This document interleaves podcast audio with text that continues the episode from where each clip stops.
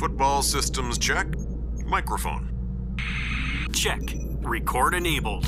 Kate. Check. Michelle. Check. All systems go. I repeat, all systems go. We got a problem. We got a. Problem. Copy. We have ball blast. I repeat, we have ball blast. Liftoff. We have a liftoff. Welcome to the Ball Blast Podcast. Here to help you get ballsy and win your fantasy football leagues. Now, here are your hosts, Kay Magdziuk, Michelle Magdziuk, and Jake Trowbridge. Ew. Ew. Welcome into the Ball Blast Fantasy Football Podcast, where it's our goal to help you get ballsy and win your fantasy leagues. I'm your host, Michelle, uh, NFL researcher at NFL Network. We have Kate here, my lovely wife. She is a content manager over at DraftKings Nation, and Jake Trowbridge, social media extraordinaire and content creator at Matthew Berry's Fantasy Life. Today's episode, we will be discussing confusing backfields for fantasy football. There's quite a few of them. So we limited the, it to the top five most confusing backfields that matter, right? Like the Texans should be up there, but no, they didn't make our top five list because, like, who really cares about them in fantasy? So I'm sorry if you were hoping to hear some Marlon Mack talk today. You're not going to get it from us. I apologize. But we will dig into those top five most confusing backfields. Before we get into the show, make sure to go hit that five star review for us. It helps us so much. If you want to leave us a comment, we will read it on the show. If you want to ask me a research question, um, go ahead and shoot us a review there. Uh, you can ask the question and I will answer it. Of course, if you want to hit me up on Twitter, I will do the same thing. I'll answer it on the show.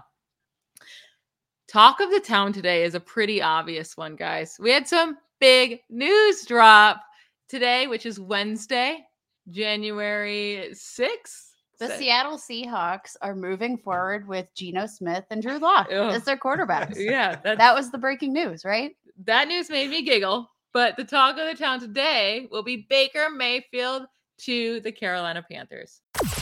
You know, you're kind of the talk of the town. You're the talk of the town. Talk of the town.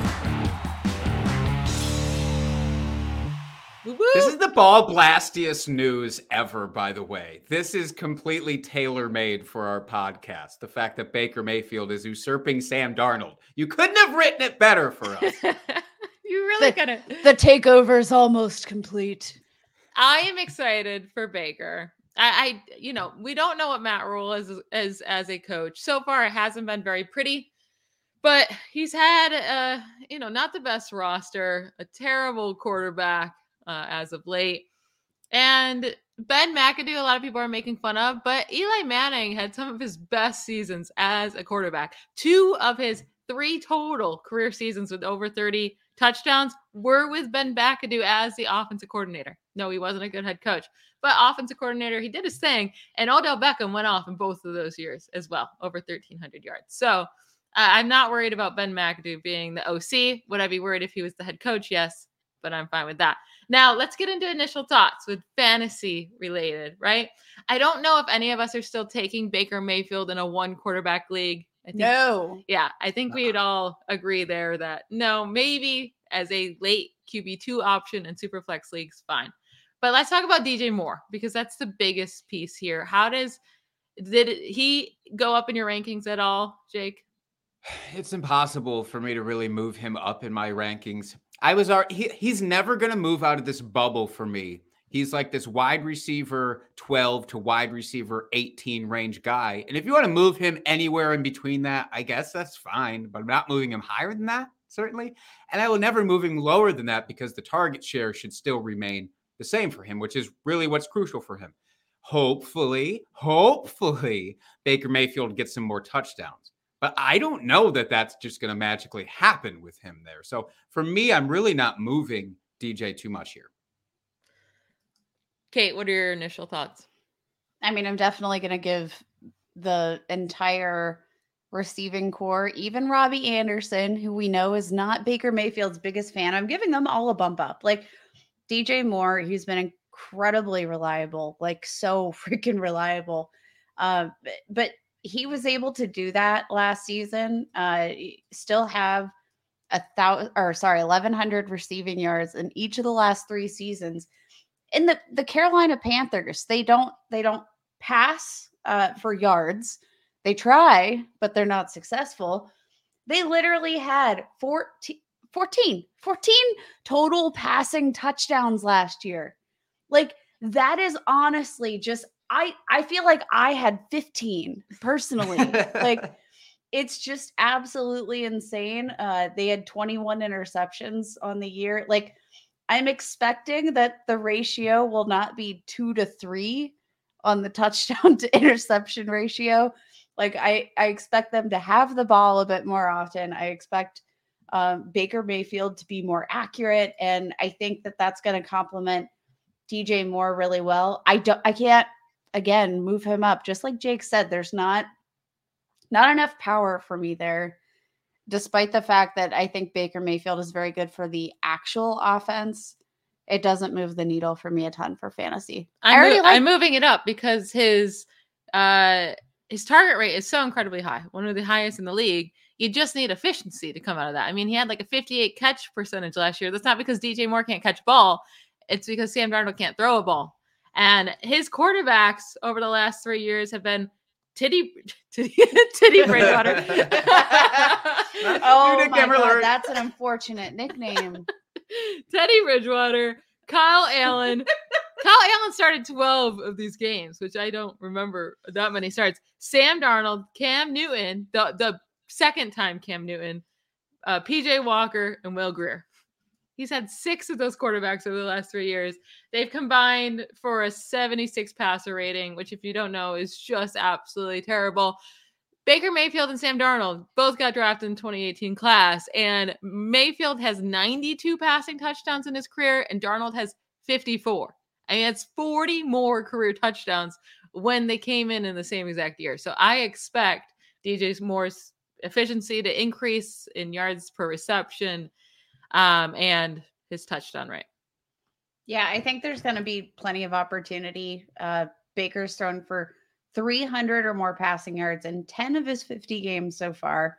I think that can increase just with DJ Moore um, in general. I think. Well, just with a team that lets him throw as well. Yeah, and and I mean, it's not like you're losing much in the run game either. Like you still have like supreme talent at running back to help take some of that pressure off of the the passing game. I like it. I just think this was a great move for the Panthers. Period. Yep. Okay, let's go on to Robbie Anderson now. So I am moving DJ Moore quite a bit up. I don't know if he's going to get into my top 10 yet. I have to still work that out. But before he was going to be lower teens, and now I have him at least higher teens. So I, I am moving him up quite a bit with this move. Uh, Robbie Anderson. I didn't care about him in the slightest before this trade, but now I actually am interested as long as he plays with Baker. I mean, we've seen the tweets where what he, is his beef? Where I, he, he did not it? want to play with Baker Mayfield. So we'll see uh, if he actually plays. But I think it's a very nice pairing. What do you think, Jake? I don't know. I think any pairing is better than Sam Darnold and Robbie Anderson. So, like by default, I have to move up Robbie Anderson because anybody that's not Sam Darnold, we've just seen how awful that connection has been over the years. We've talked about it ad nauseum on this show. He needed to get away from Sam Darnold. So the fact that he's doing that, great. But like, what is his ceiling truly still here? I don't know. I mean, is it like Donovan Peoples Jones was last year with the Browns? Because if that's the case, that's nothing that I'm excited about. And so it still doesn't think, really register for me.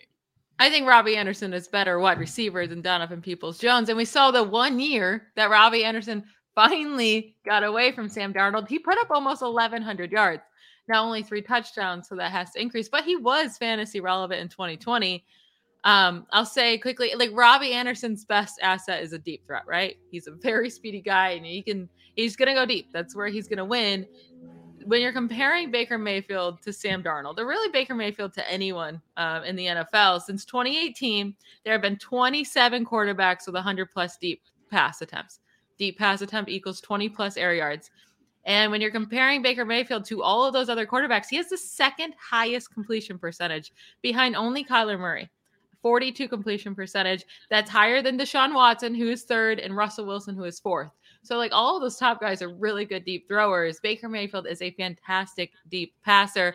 And of course, Sam Darnold was last among those quarterbacks in deep pass completion percentage. Nobody is surprised there. But you're moving from the worst deep passer in the league to a really good one. Uh, so I'm excited for Robbie Anderson and Baker's connection. I hope he plays because I think he is important to Baker having success. I think he's going to be better for real life though than I do for fantasy. Like I'm, I'm actually kind of blown away looking at his stats. Um, I, I mean, you've literally never had a career year from Robbie Anderson where he had fewer than 75 targets. When? Like when did he have all of these targets? I have no idea. More than 100 targets in each of the last two seasons. But Michelle, you brought up his his first season away from Sam Darnold and the fact that he posted a really good year with almost 1100 receiving yards, but the catch for me here is that he posted almost a 71% completion rate, which Robbie Anderson has never been a guy with uh, like a, a high catch rate ever in his entire career, even dating back to Temple. He's been right in like the high 50s range. Yeah, but his, his yards per reception were way lower. His, his yards per reception yeah. were way lower, but that should go up again. That should uh, the yards per reception should go up, and I'm expecting the reception rate to go up a little bit. But is it going to be enough to matter for fantasy? I don't really think so. Okay. I would rather him. Would you rather Robbie Anderson or Chase Claypool? Chase Claypool. I'll still take the upside there with Chase than I would. Maybe it's just me getting burned with Robbie, but yeah, I would rather take that upside because there's still a lot of unknowns in Pittsburgh, and a lot of those unknowns could go towards Chase. Okay, that was too easy. Robbie Anderson or Christian Kirk? Christian Kirk. Why? Christian Kirk has never had a year like Robbie Anderson has had. Um, I think it, they paid him to be. Oh, who cares what they paid him? Guys, get, Kenny Golladay just got paid like the most in a in the offseason last year, a massive seventy million dollar contract, which is not massive any longer for wide receivers, also, and did absolutely nothing. He wasn't healthy. I mean, he was healthy plenty. Like Christian Kirk, I think uh, if if you play him out of the slot, he's probably going to see more volume than Robbie Anderson does at come the end of season higher catch rate. If I'm playing in a PPR league, I think that decision's pretty easy. So Christian Kirk goes from the wide receiver one last year, basically for the Cardinals with 900 yards, and he's going to go to the Jags and do better.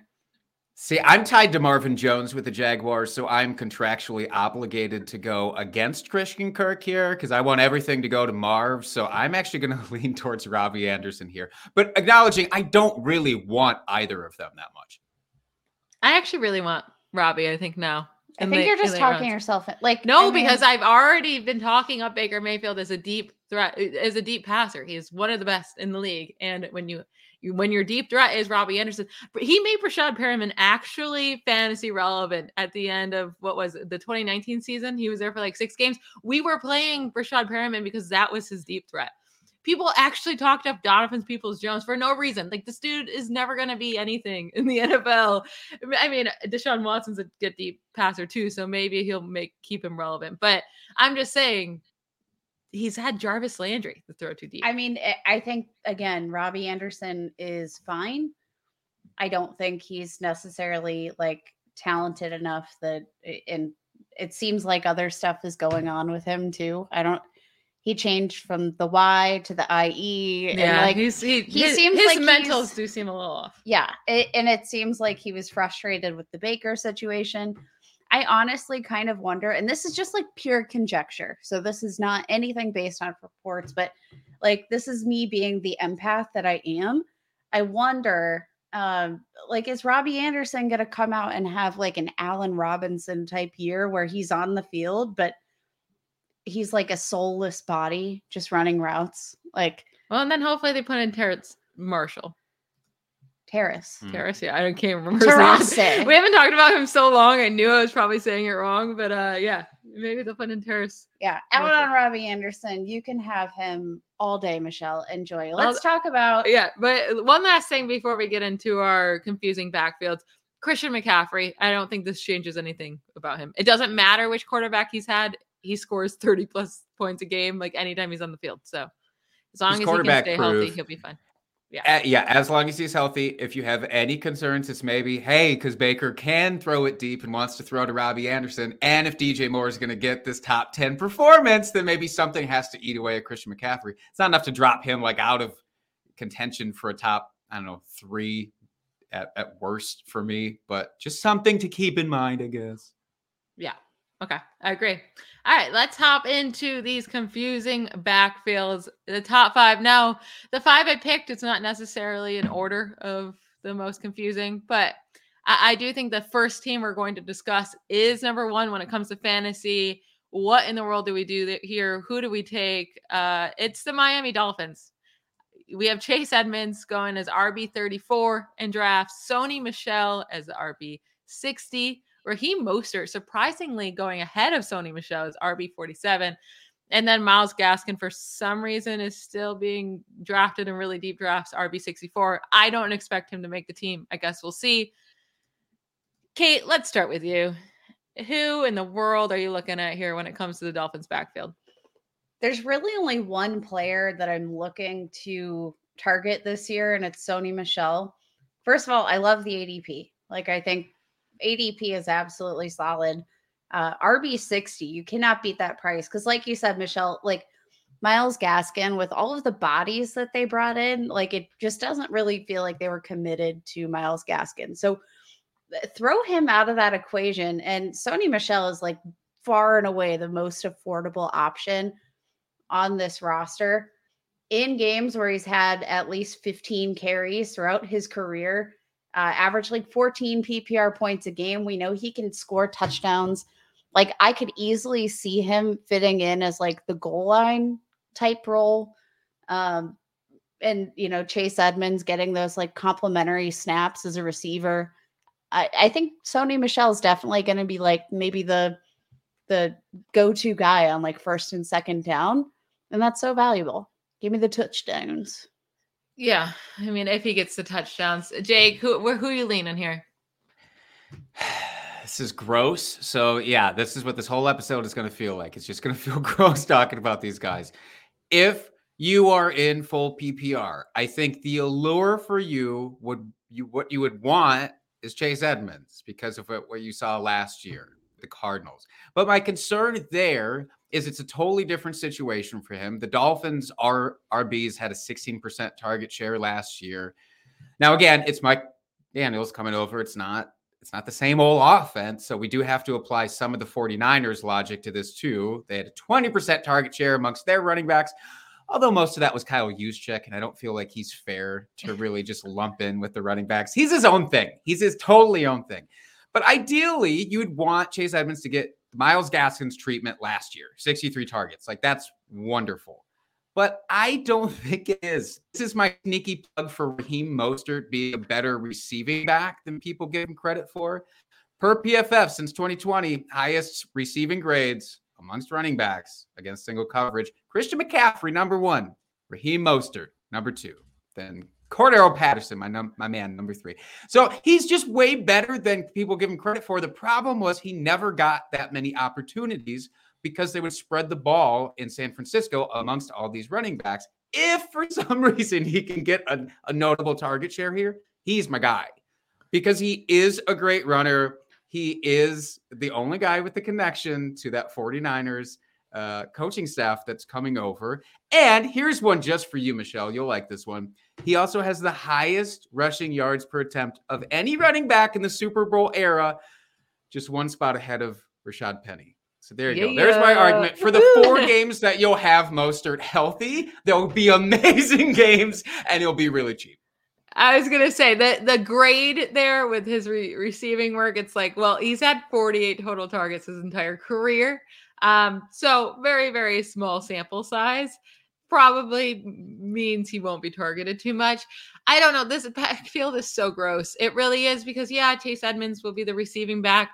Sure, maybe you want that, but the price then, I mean, he's the most expensive one. And I don't really he's not like too expensive. I think you'll be fine if you draft him like you'll probably be able to plug him in as an RB two when you need him for buys or injuries in PPR leagues. Though, like that's it.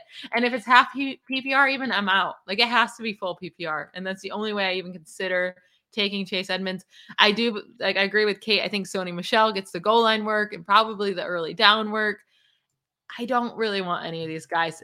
Mostert will last for five seconds. That's the issue with Raheem Mostert is that like Eh, Jake, I do feel like when he was with the 49ers, like they wanted to use him, but every time they even had him look at a football, his body just crumbled into bits. Like it it was not in the cards for Sony And Michel. now he's and now Sony Michel comes in. I just think but also Mostert's now 30. Is this really going to be the year he stays healthy? this is the Hey, And breakout. catches all Cordarrelle Patterson passes. breakout last year. Remember, it can happen. I'm just going to lean on Cordarrelle Patterson for all of my arguments from henceforth. All right, let's move on to the next backfield. Even though we didn't really, I guess, fix anybody's problems with the Dolphins. I did. It's Sony Michel. Okay, so Kate and I both say we would take Sony Michel because of his RB 60 price, right? He's basically free. We'll take a chance on a guy. Maybe Tyreek Hill and Jalen Waddle make this offense a high scoring offense. Maybe he'll get a lot of goal line carries, and that's pretty much your only high upside. Jake, who are you taking if you have to take one? At that point, Mostert and Michel are basically the same price tag for me. I don't see a lot of difference in that, honestly, because you're grabbing them both at the very tail end of the draft. So uh, I'm going to get burned, but yeah, I will chance those five or six games of Mostert, hopefully, to uh, crush a little bit. Five or six games feels like you're reaching. I actually don't mind that at all. I might I might go with you there. I might go with you. I might change it to Mostert.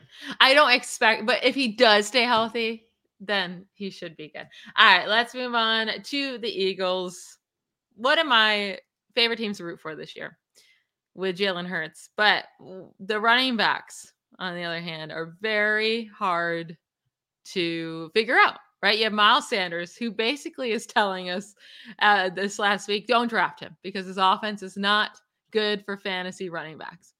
And then you have Kenneth Gainwell. He's was a rookie last year. He's going as an RB 49. And then Boston Scott going as an RB 80. He's just he's undrafted, right? Um, Miles Sanders again is RB 27. I missed that. Jake, let's start with you. What are your thoughts on this backfield? Um, I also don't want to draft Miles Sanders, so I'm going to heed his advice here. Uh, he's the one I'm staying away from out of this bunch. It just feels like there's way too many other quality running backs being drafted around his same area. And he said, "Yeah, that's an RBBC, basically. Don't draft me." Uh, he only got the targets that I think people want him to have the targets, but he only got those targets in 2019 and 2020 because there was nothing on the receiving corps. Their most targeted wide receivers in 2020 were Greg Ward and Travis Fulgham. So the fact that he got a bunch of targets back then, that's that's the only reason is because it was Greg Ward and Travis Fulgham that he was competing against. Since then, we already saw Gainwell come in and start to steal a bunch of those away. Uh, I would be leaning Gainwell here because I don't want somebody just between the 20s, which is what Miles Sanders is. He had no touchdowns last year. I understand positive regression could come, but he didn't get a lot of goal line work. And when he did, he didn't produce. So Jordan Howard, Boston Scott, both better than him in that regard. That's not a ringing endorsement. I understand injuries and all that. That's not a ringing endorsement for Miles Sanders, along with his own uh, non-endorsement there. Makes me stay away. So I'll go Gainwell. Kate. Yeah, I'm also going with Gainwell here. I don't really think uh, you're banking on any of these guys to be consistent fantasy assets. Like I think the move to acquire AJ Brown, the uh, you know emergence of Jalen Hurts as a quarterback. I think all of these things point to probably a, a lean on the passing game, and then uh, Jalen Hurts and his rushing game. And I think these running backs are just kind of a complement to that. But uh, you know, like it it just hasn't been in the cards really for any running back in Philly for such a long time. There hasn't been a single running back to have more than 200 carries since 2015, at least 2015. There have only been three running backs to see more than 200 carries in a single season since the year 2000. Like, eh, unless your name is LeSean McCoy, Brian Westbrook, or Deuce Staley, you have not had more than 200 carries in a season with the Philadelphia Eagles. To be fair, they have made up a lot of seasons since they've they've made up plenty of seasons, but I since they haven't been with the team, it's been nobody. Yeah, and I don't think we will see a guy with more than 200 carries again this season. And that's I'm staying away from Miles Sanders. RB 27 is just too rich for me. None of these guys are any of eh, no. Um, uh, yes, he's very good on the ground, but like we said, he doesn't score very many rushing touchdowns. Obviously, they have to increase from zero last year, but he has nine total through three seasons. Like he's never been a big rush touchdown guy. And where he really struggles is as a receiver. His efficiency is terrible. His yards per reception, his catch percentage, and where he's terrible, terrible as as as a pass blocker. And you can't be on the field on passing downs consistently if you can't pass block. And that's a big reason why they continue to lower that usage in the passing game for him. He had a 46 PFF pass blocking grade last year. 46. That is really, really bad. And while Kenneth Gainwell, as a rookie, had a 76 pass blocking grade, he's the guy that's going to be on the field for passing downs. Kenneth Gainwell, I had him comp to Austin Ekeler. I do think he's the Eagles. Austin Ekeler He's not going to get to Austin Ekeler status yet in year two, but remember, it took Austin Ekeler a few years to get to Austin Ekeler status. Gainwell had 11% of the Eagles' targets for, or Eagles' target share last year as a rookie. Only Najee Harris had a higher team target rate among rookie running backs in either last year or in 2020. So this was a very high target rate for a rookie running back. And I think that's only going to go up this year. Hopefully, he gets used more on the ground, but he was that he was their rush touchdown guy last year, so maybe that stays as well. But I want Kenneth Gainwell in PPR leagues late. That's I'm targeting him 100. percent I think that's totally fair. Uh, even looking at their carries inside the five, Miles Sanders only had six carries on the season, and of course that'll contribute to your lack of touchdowns if you're not being utilized around the goal line. Kenneth Gainwell had three. That was the second most on the team. So, like, I, I mean, bravo, Kenneth Gainwell. I could easily see um, him continue to eh, just kind of slowly take over the role. Um, and his cost is what is most appealing there because um, I think the PPR upside, especially, is tremendous. But and people for some reason think Boston Scott's the receiving back there. He had 16 targets last year and played 16 games. He averaged one target per game. He is not the the receiving back there. Kenneth Gainwell had 50 targets in his rookie season as a fourth round rookie. Like I think he has the much higher upside than uh, either Sanders or Boston Scott. Okay, so Michelle, you can only draft one of these running backs, either mm-hmm. Kenneth Gainwell at RB 49 or Sony Michel as the RB 60. Which are you taking? Definitely Kenneth Gainwell. Okay. 100%. Over and over and over. Because with Kenneth Gainwell, you actually has you have high upside. With Sony Michel, you have, you know, the Rams situation last year where he was starting for a bit and it still was never like, oh, I need to get this guy in my lineup. You could play him if you needed to, but it was never high upside. So I'm shooting for the upside there. All right, let's move on. Oh, wait, did I get your guys' answer? Who you going for? I'll go with Kenneth Gainwell as well. Yeah, Gainwell as well. Is oh Gainwell as well? That's fun to say. Uh, there's nobody else there that is intriguing to me at all. No. All right, the most boring backfield of all time, the New England Patriots. it's just like so boring. It really is. Damien it's a Harris. cliche. He had 15 rushing touchdowns last year, and we're like, eh, like why are you still so meh? But he's going as RB 28. So even though he put up 15 rushing touchdowns, he's his ADP is still low. Rhamondre Stevenson's coming into his second year. He's being drafted as the RB 38. Uh, so pretty high for what I would consider a handcuff running back. James White, RB 62, but we don't even know if he's going to play this year. I mean, like he's still not healthy. And then they did draft Pierre Strong and Pierre Strong Jr. in the fourth round this year he's going undrafted in redraft leagues, but maybe a guy to keep an eye on in waivers because you just never know with Bill Belichick which running back he's going to use. How are we feeling about Damien Harris? Let's start there. Kate, you like Damien Harris, or at least you did last offseason. I like Damien Harris, but I do think that it, like again, just coming into a new season with Bill Belichick, with the unpredictable nature, like I actually don't think this is going to be a bad offense. I think this is going to be a perfectly productive team. There's going to be plenty of opportunity. The team literally has uh, the fourth most rushing attempts since the 2015 season. Like there's there's money to be made here in this offense. It's just like playing Russian roulette every single week. And Damien Harris, I think, has been the best bet out of all those. But I do think you're banking on touchdown production. And if you don't have that touchdown production, what does that mean for his fantasy production? I don't think it's necessarily great. Um, he was the predominant goal line back last year.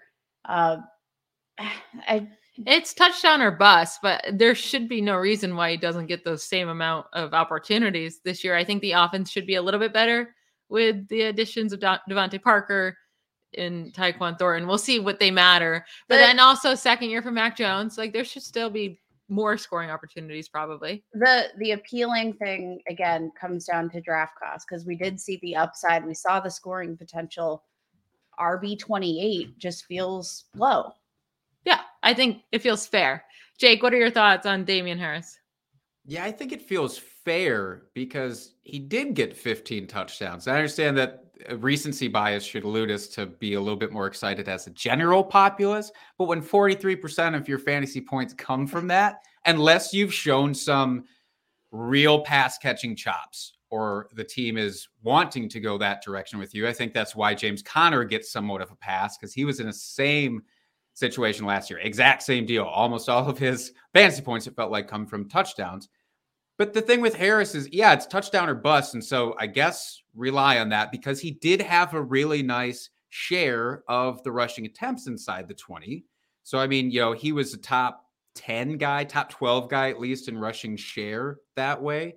But in the games where he didn't get multiple touchdowns, you literally got nothing. He only had three games where it wasn't a multi touchdown situation where he managed to get close to 15 points for fantasy. So that's not something that I'm super keen on at 28. To me, yeah, it's the opposite situation of Miles Sanders. You're all it's all touchdowns there. and I don't love that. I would rather take whatever I perceive to be the pass catcher there. Because I mean, Brandon Bolden got 49 targets last year. Somebody's going to get targets out of the backfield. And I don't think it's Harris or Stevenson. Neither one then of them is got it? much.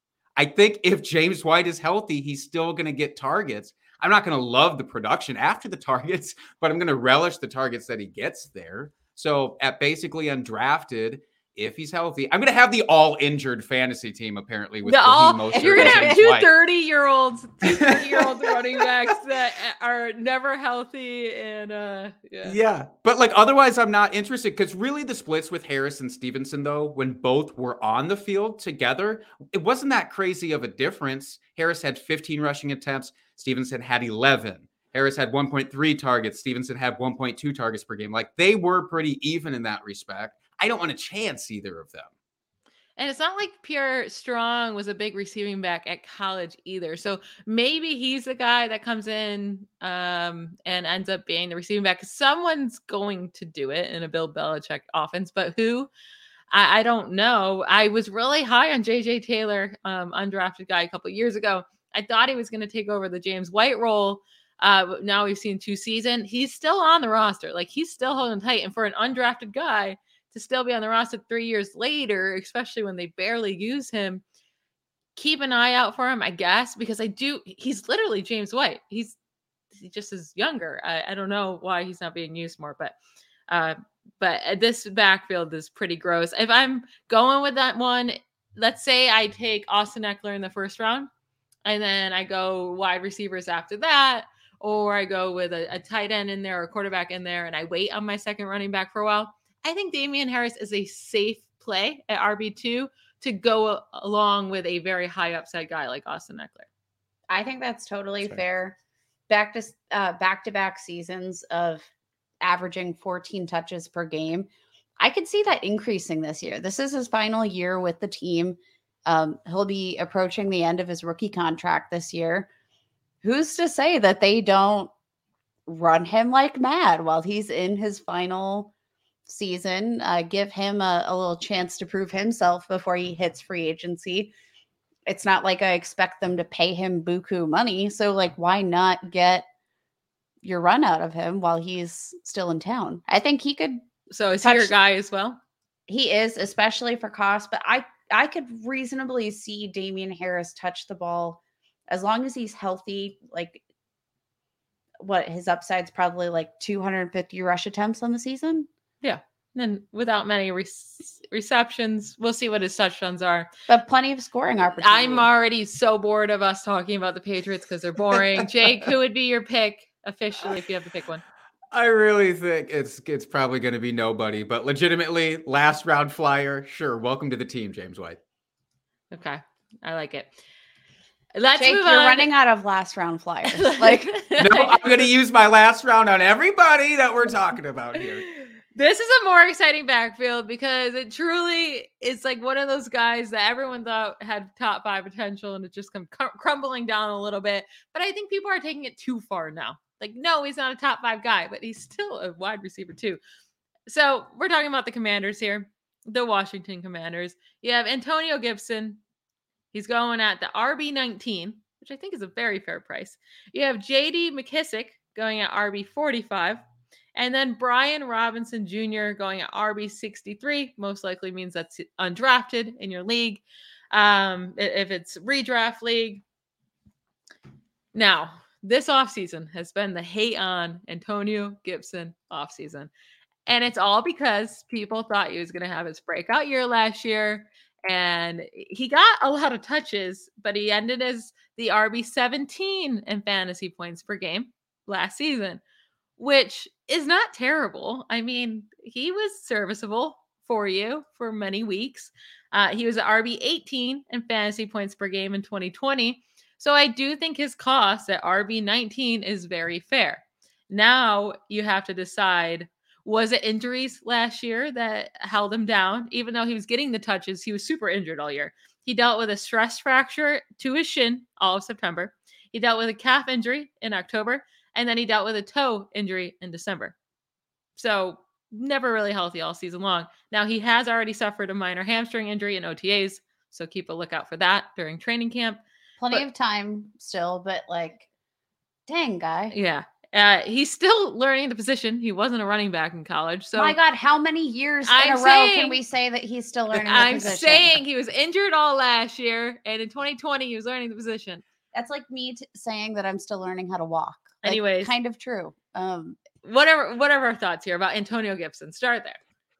I firmly am with you that hate has gone too far. And I, I take part of the blame because early in this offseason, I just was disgusted. It was around the time when JD McKissic was supposed to be gone and then he got lured back to the team. He was supposed to be, jo- was it the Bills, I think, that were going to have him somewhere? I don't know. And they're like, nope, psych, come on back, JD McKissic.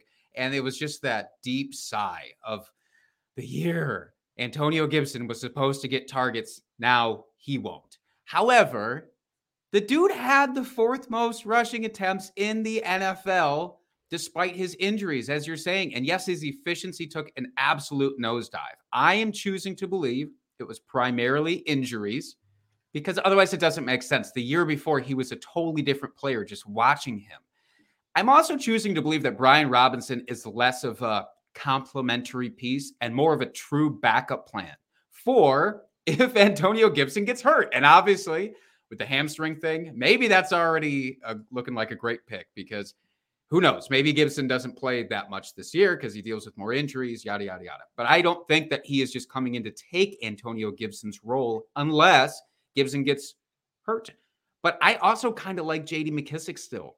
Like, I still want somebody who's guaranteed those types of targets. And I don't think they back away from that with him. I think both of them can be, you know, between Gibson and McKissic, have another 50 targets apiece like they did last year. That's plenty good for where McKissic's being drafted. But if Gibson gets back to his old self, that's amazing value. Yeah, I mean, I, I there's rumors out there that maybe Brian Robinson could steal the goal line work. I don't know why that would be Antonio Gibson has been, I mean, 11 rushing touchdowns his rookie season. Yeah, that dropped down to seven, but he was playing in a pretty terrible offense with really no weapons besides Terry McLaurin. When you get when you get down to that goal line, I mean, the defenders are like, okay, Terry McLaurin, we have to guard, and then you have Taylor Heinicke as a quarterback. Like, yeah, we'll stop Antonio Gibson. Like, it was too, it's not really hard for defenders, right? So I don't I never seen an issue with Antonio Gibson around the goal line to be like, oh, we need to replace him. He's a big enough back to be down there.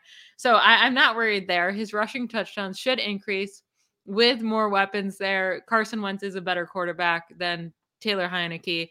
So uh, I, I think he keeps his goal line work.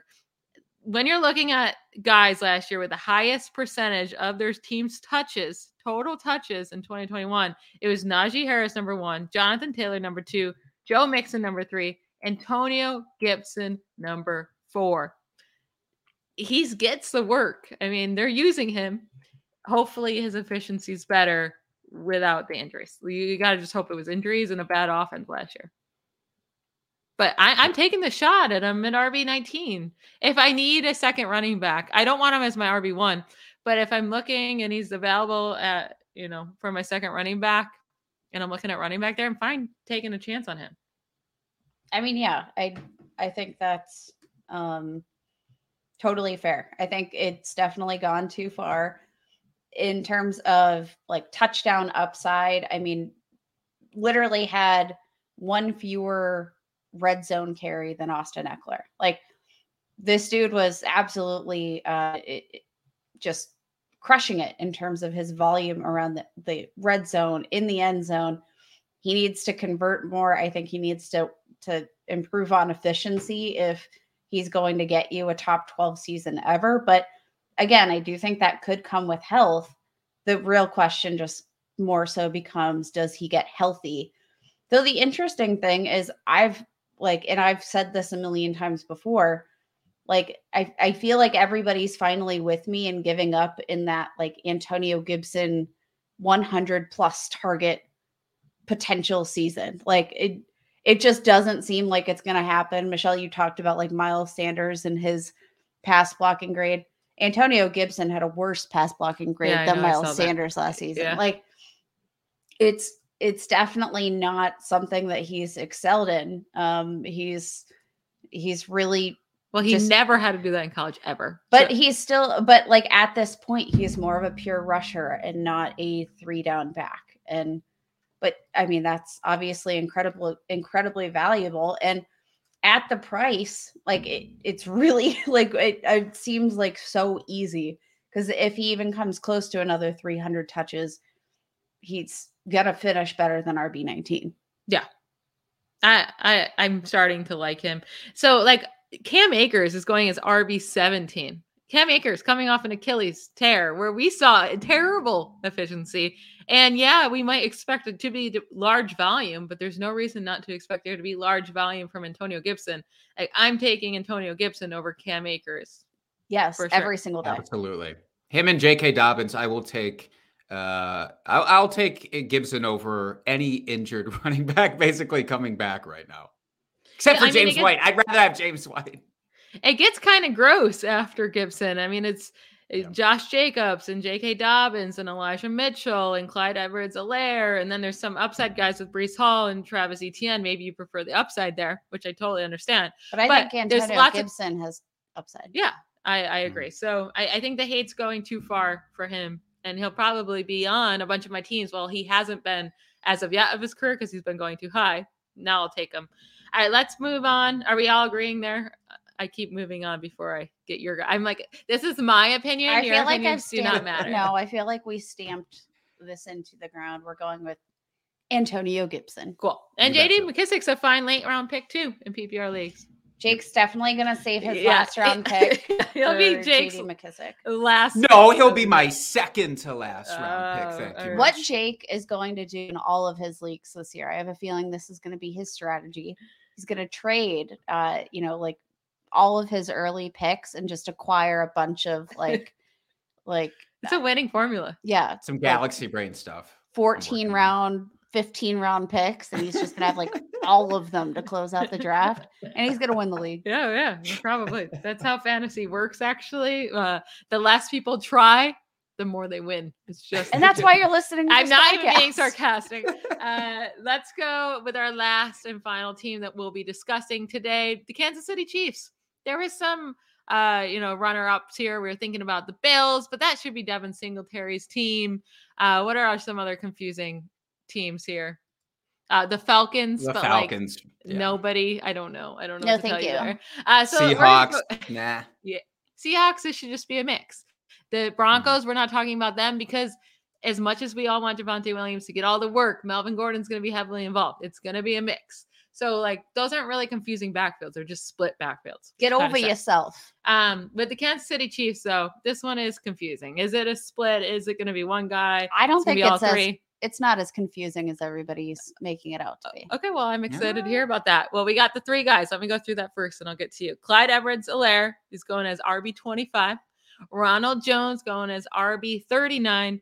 And Jerick McKinnon, who broke out in the playoffs last year, going as RB69. So he's going undrafted pretty much uh, for redraft. Kate, let's start with you.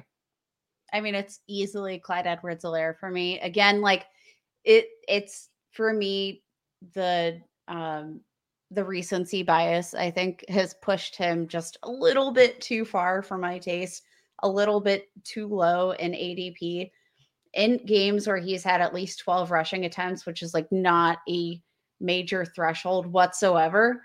Average 15 PPR points per game, almost 80 rushing yards, uh, like right under 100 scrimmage yards per game in those contests. Like that's not a, a large threshold. And we've seen what he can do when healthy. Um, health has been the main concern. It came out last year that he had the gallbladder surgery and just wasn't totally right after that, which I 100% believe. Um, that screws up your metabolism. He, how much weight did he lose? It was ridiculous. Like, I've never heard this story in my life. like you could be making this up for all I know. I don't know. So did I, don't- dream this? I mean, I'm sure it's happened, but for some reason, I just don't remember it. I'm sure you're. I don't know. Let me visit gallbladders.com real quick. I'll get back to you and just see if his name's on Pro there. gallbladder reference, uh, is my yeah. He had a off-season gallbladder surgery last year, and it sounds like he just wasn't uh, wasn't right after that. Anyway, well, he Jake, does not have a gallbladder. Everyone. Jake, what are your thoughts? And we'll get, we'll get back to Kate when she's finished researching this gallbladder stuff. Uh, I I understand what you're saying there with the you know the the potential injury or or gallbladder issue. I think my problem is that Ronald Jones is a really good running back, uh, and I think as a pure running back, Ronald Jones, I always say this, is very good. Just don't ask him to catch anything; he's not going to do it. Stop trying, but let him run the ball, and he will be very good. So I'm afraid that he's going to siphon off a good chunk of carries traditionally. I, am a little freaked out at their usage of CEH. I got to admit, I don't understand their red zone usage with him, their goal line usage with him. Just bear with me. And I understand again the gallbladder thing, TBD. We'll we'll see if that plays a part. But he he had the same percentage of attempts inside the five yard line, rushing attempts, that is, as Evan Ingram and Travis Kelce. Nine percent. He didn't have any work there. Do they just not trust him? Was it because of the uh, health thing? I don't know, but that freaks me out because he's going to have to get all targets. And like you said, Michelle, Jerick McKinnon, I mean, it's just me loving 30 year old running backs at this point, but the guy did produce when asked to in the playoffs last year, and they made an effort to get him back there. So I don't know. It feels like everybody's kind of eaten into Clyde a little bit. Yeah, I, I think I'm I was starting to get on the bandwagon for CEH before they re-signed Jerick McKinnon because Darrel Williams was gone and he he was their third uh, leading guy in scrimmage yards last year behind Tyreek Hill and Travis Kelce. Darrel Williams had over a thousand scrimmage yards last year and had a chunk of their goal line work. Like Darrel Williams did the dang thing. So I was thinking, okay, Clyde Edwards-Helaire should steal a lot of those targets. I mean, he was such a good pass catcher in college. It doesn't make sense. He's not being utilized in this role in the NFL. Uh, and I, I do figure Ronald Jones will probably take the goal line work and maybe you know some of his carries away because he he's just a stronger, better running back right now, um, just as a runner not as a receiver, obviously. But then they added in Jerick McKinnon, and I'm like, shoot, like I, he showed a lot in the playoffs. I don't know how long that will last, but he showed he can be the receiving guy. He looked really good on the ground as well, averaging over five yards per carry in two of those three uh, playoff games. And then he was getting six, seven, four targets in those games, and at the end of the season, he was being utilized in that role as well. I, I think they could use him as they're kind of Darrel Williams in this offense, which I think would stink. So I Jerick McKinnon going undrafted, I'll take him with my last round draft shot, maybe. Uh instead, I like I don't see a world where I take CH in my drafts. Um, okay, so just I, I'm caught up on the research here on the gallbladder report. Uh, so he did have gallbladder surgery last March. Said he was still he got down to 160 pounds. Wow. 160 pounds and was recovering all through the off season uh, and into the summer. So like think about all of the muscle mass that he lost. He says he's completely healthy now. But I mean, he was already down and out. He had an uh, a, a knee injury last year that had him on IR, a shoulder injury. I do think if he's healthy, he is the best running back on this team. I know Ronald Jones is a good pure rusher, but when you ask him to do really anything else, he's not good at it. Like Bruce Arians, there's literally a clip that I just love of Bruce Arians saying like he's just not very good.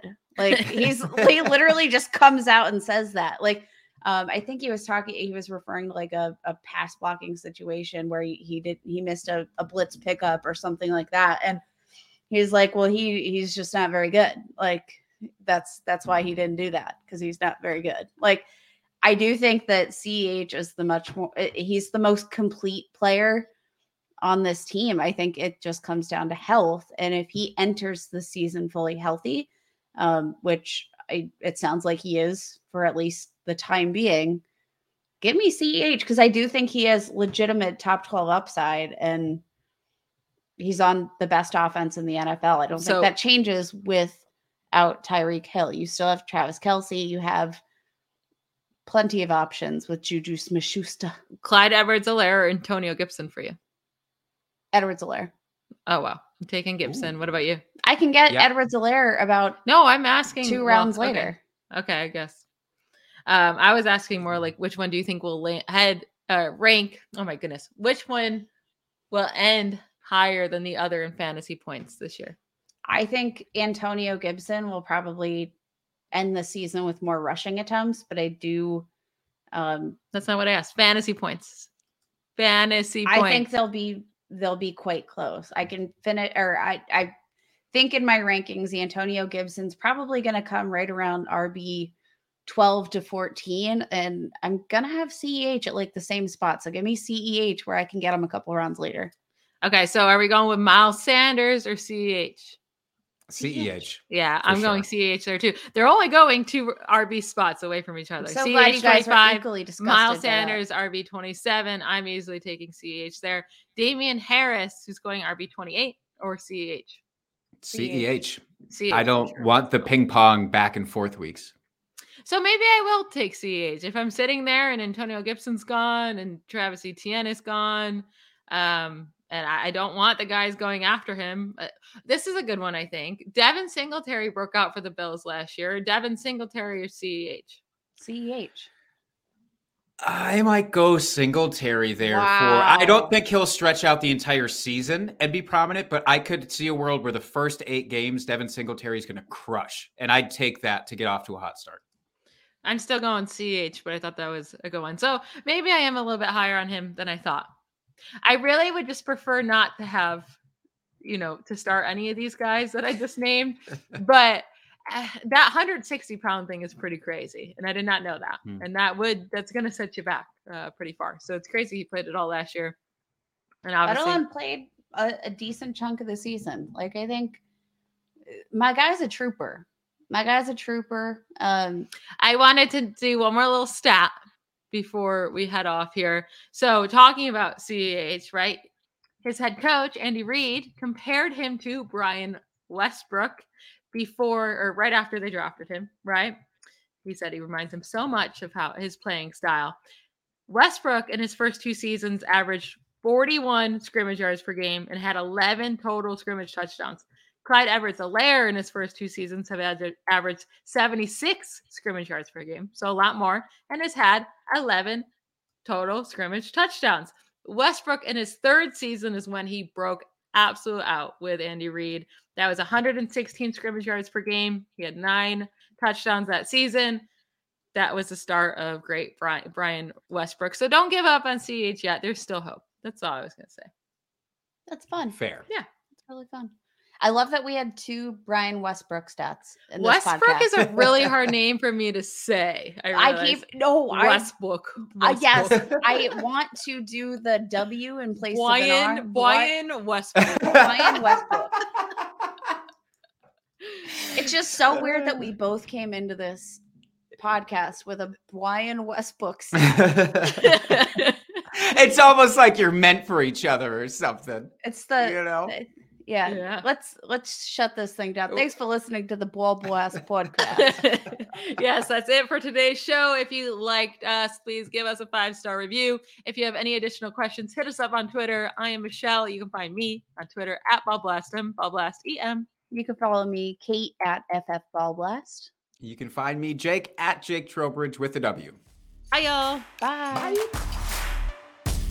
That's it for this week's Ball Blast Fantasy Football Podcast. Be sure to subscribe, leave those five star reviews, and check out ballblastfootball.com for more league winning advice.